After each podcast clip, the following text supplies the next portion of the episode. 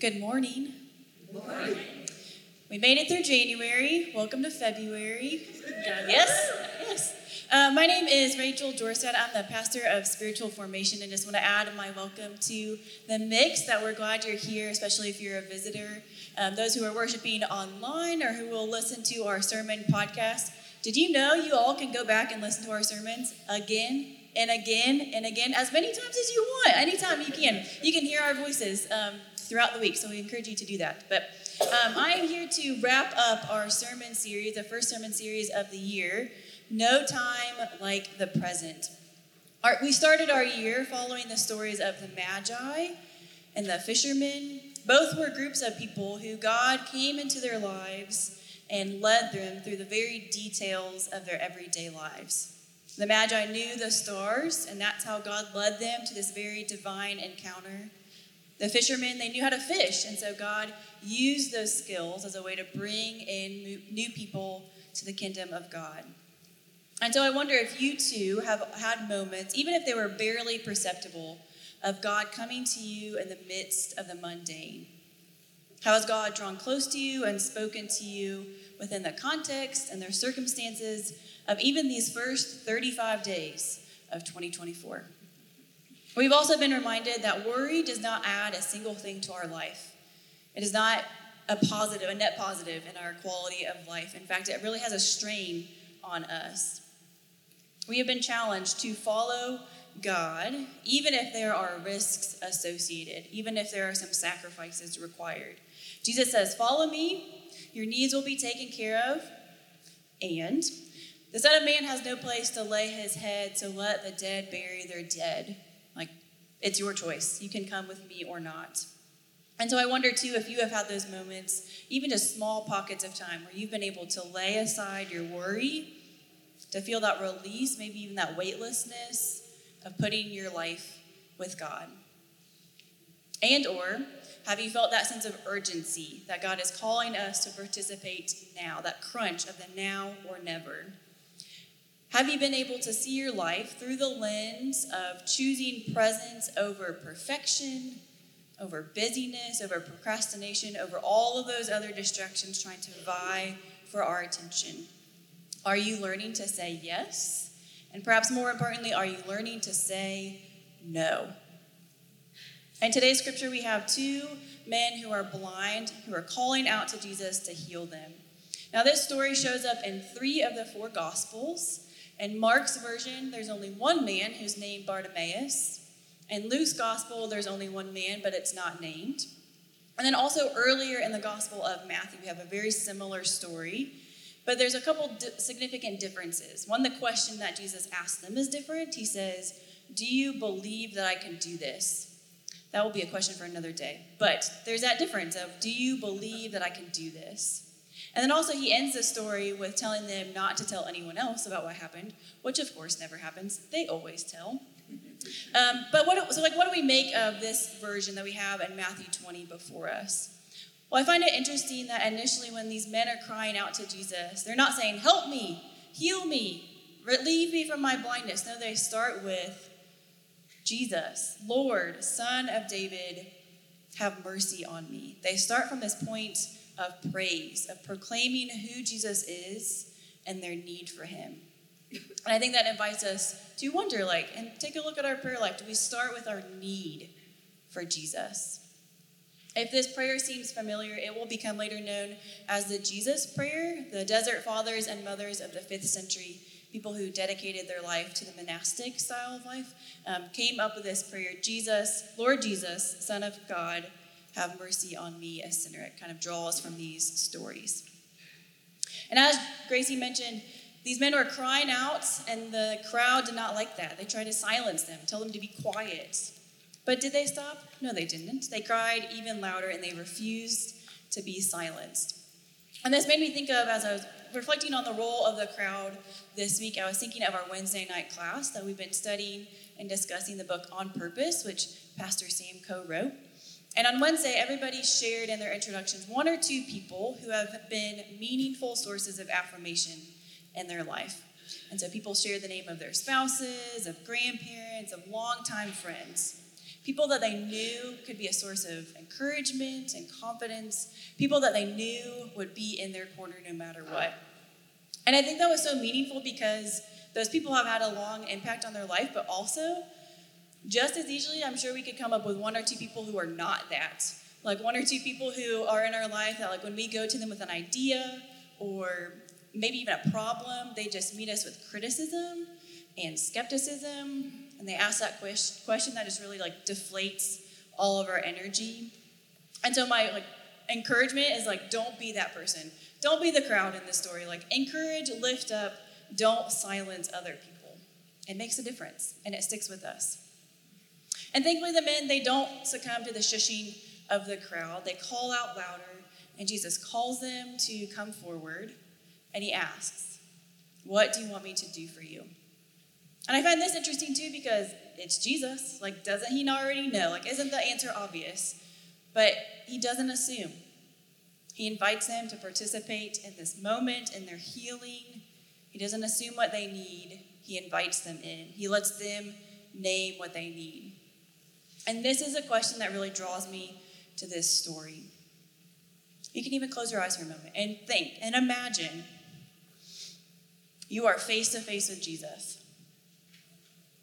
And he says to you, What do you want me to do for you? What do you want me to do for you? And I find that a lot of us are resistant to this question. We think, God has already done so much for me, I don't need to ask for anything else. We think, who am I to tell God how to come into my life and what to do in my life? We think, that's unselfish, that's ungrateful, that is too much. We think, I spend so much time thinking about every, everybody else's needs that like I couldn't even come up with an answer for myself. We think, I've never even been asked that before. We think, God, there's no way that God could come through with what I would ask. We think, God doesn't care about what I have to say. And yet, for all of those reasons and your own, the invitation stands. What do you want me to do for you? I think this path, this question opens up a pathway for us to consider what we want, what we desire, what we long for. And those are big questions and ones that we're not always very keen on asking ourselves. In part because we have this history of shutting down this kind of conversation, like desires, nope, cut that out. Like, especially not in church. Like, do not talk about that. And it comes from this legacy of pitting like the flesh and the spirit against each other, that we are just one internal battle of right and wrong, good and bad. And some of that comes from scripture or an interpretation of scripture. Such like when we look at Galatians and it says, Do not gratify the desires of your flesh, for the flesh is opposed to the spirit. And yet, also in the Bible, we have Psalm 37 that says, Take delight in the Lord, and God will give you the desires of your heart. There's lots of contradictions in those two messages. Like we have made desires our enemy. We've been told not to trust our heart because our heart is untrustworthy and it will lead us astray, places we don't want to be or go. We have been implored to take up our cross. That's an instruction from Jesus. But it has been exploited in a way that tells us to erase our sense of self, defer our desires, conform in really limiting ways. But here we have in Psalm 37 this emphasis on a relationship with God, to delight in God, that we get to co labor and co create and cooperate with God. So, can we imagine that God is not just the giver of our life, but the giver of those desires? In his book, Say Yes, author and artist Scott Erickson poses these questions he says, What if the giver of this desire is the one leading us down a path to bring that desire to fruition? What if the giver wants the same thing for us that we hope for ourselves?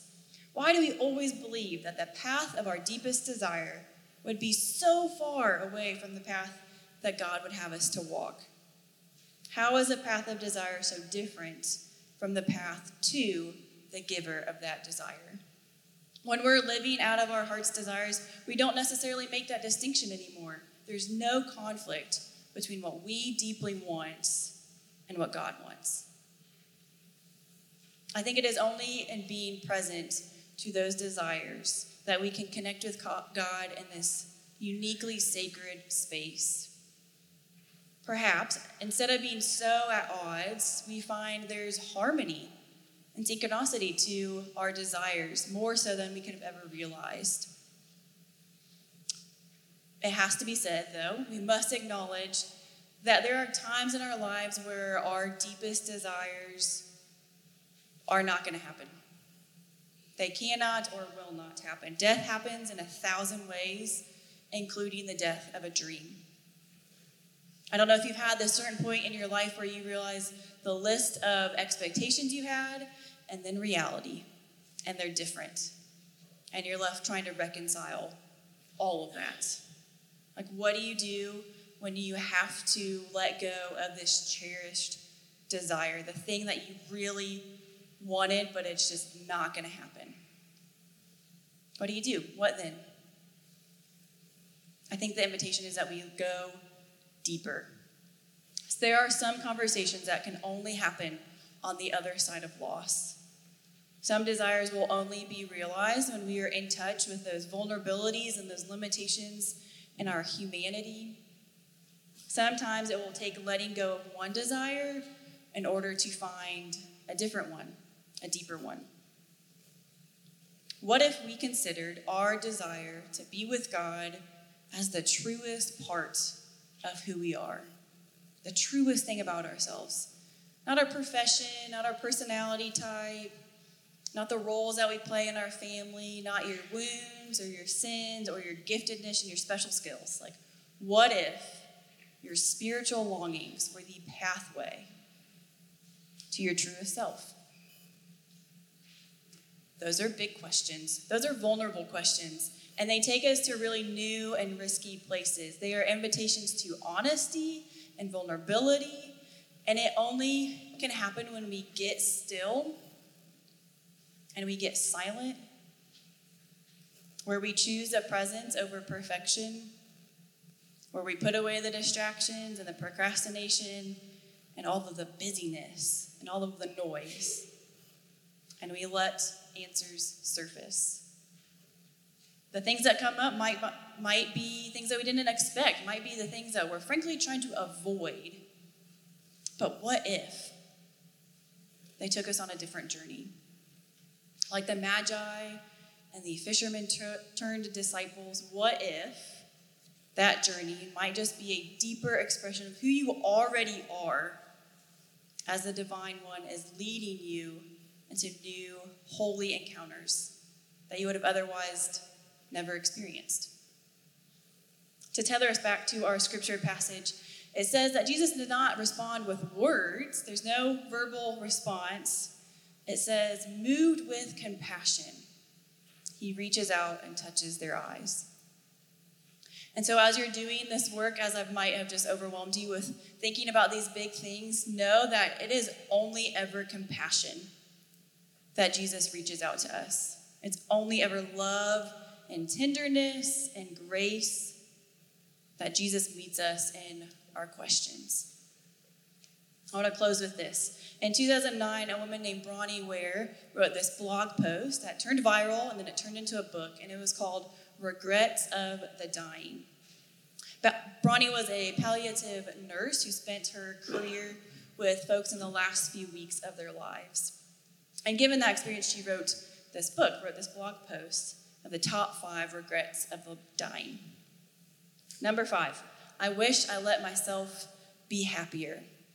She said many people don't realize that happiness is a choice, and we get stuck in these things that don't make us happy, these bad habits and cycles. Number four, I wish I would have stayed in touch with my friends. For a million reasons, we lose touch with people and friends come and go, but she says everyone, when they're dying, misses their friends. Three, I wish I had the courage to express my feelings. This goes back to last week when we talked about choosing discomfort rather than resentment or bitterness like that, when we keep suppressing our feelings, it catches up with us. Number two, I wish I wouldn't have worked so hard. She said 100% of men, there are women who said this too, but 100% of men wish they would not have prioritized their career above everything else. And number one, I wish I had the courage to live a life true to myself, not the life others expected of me.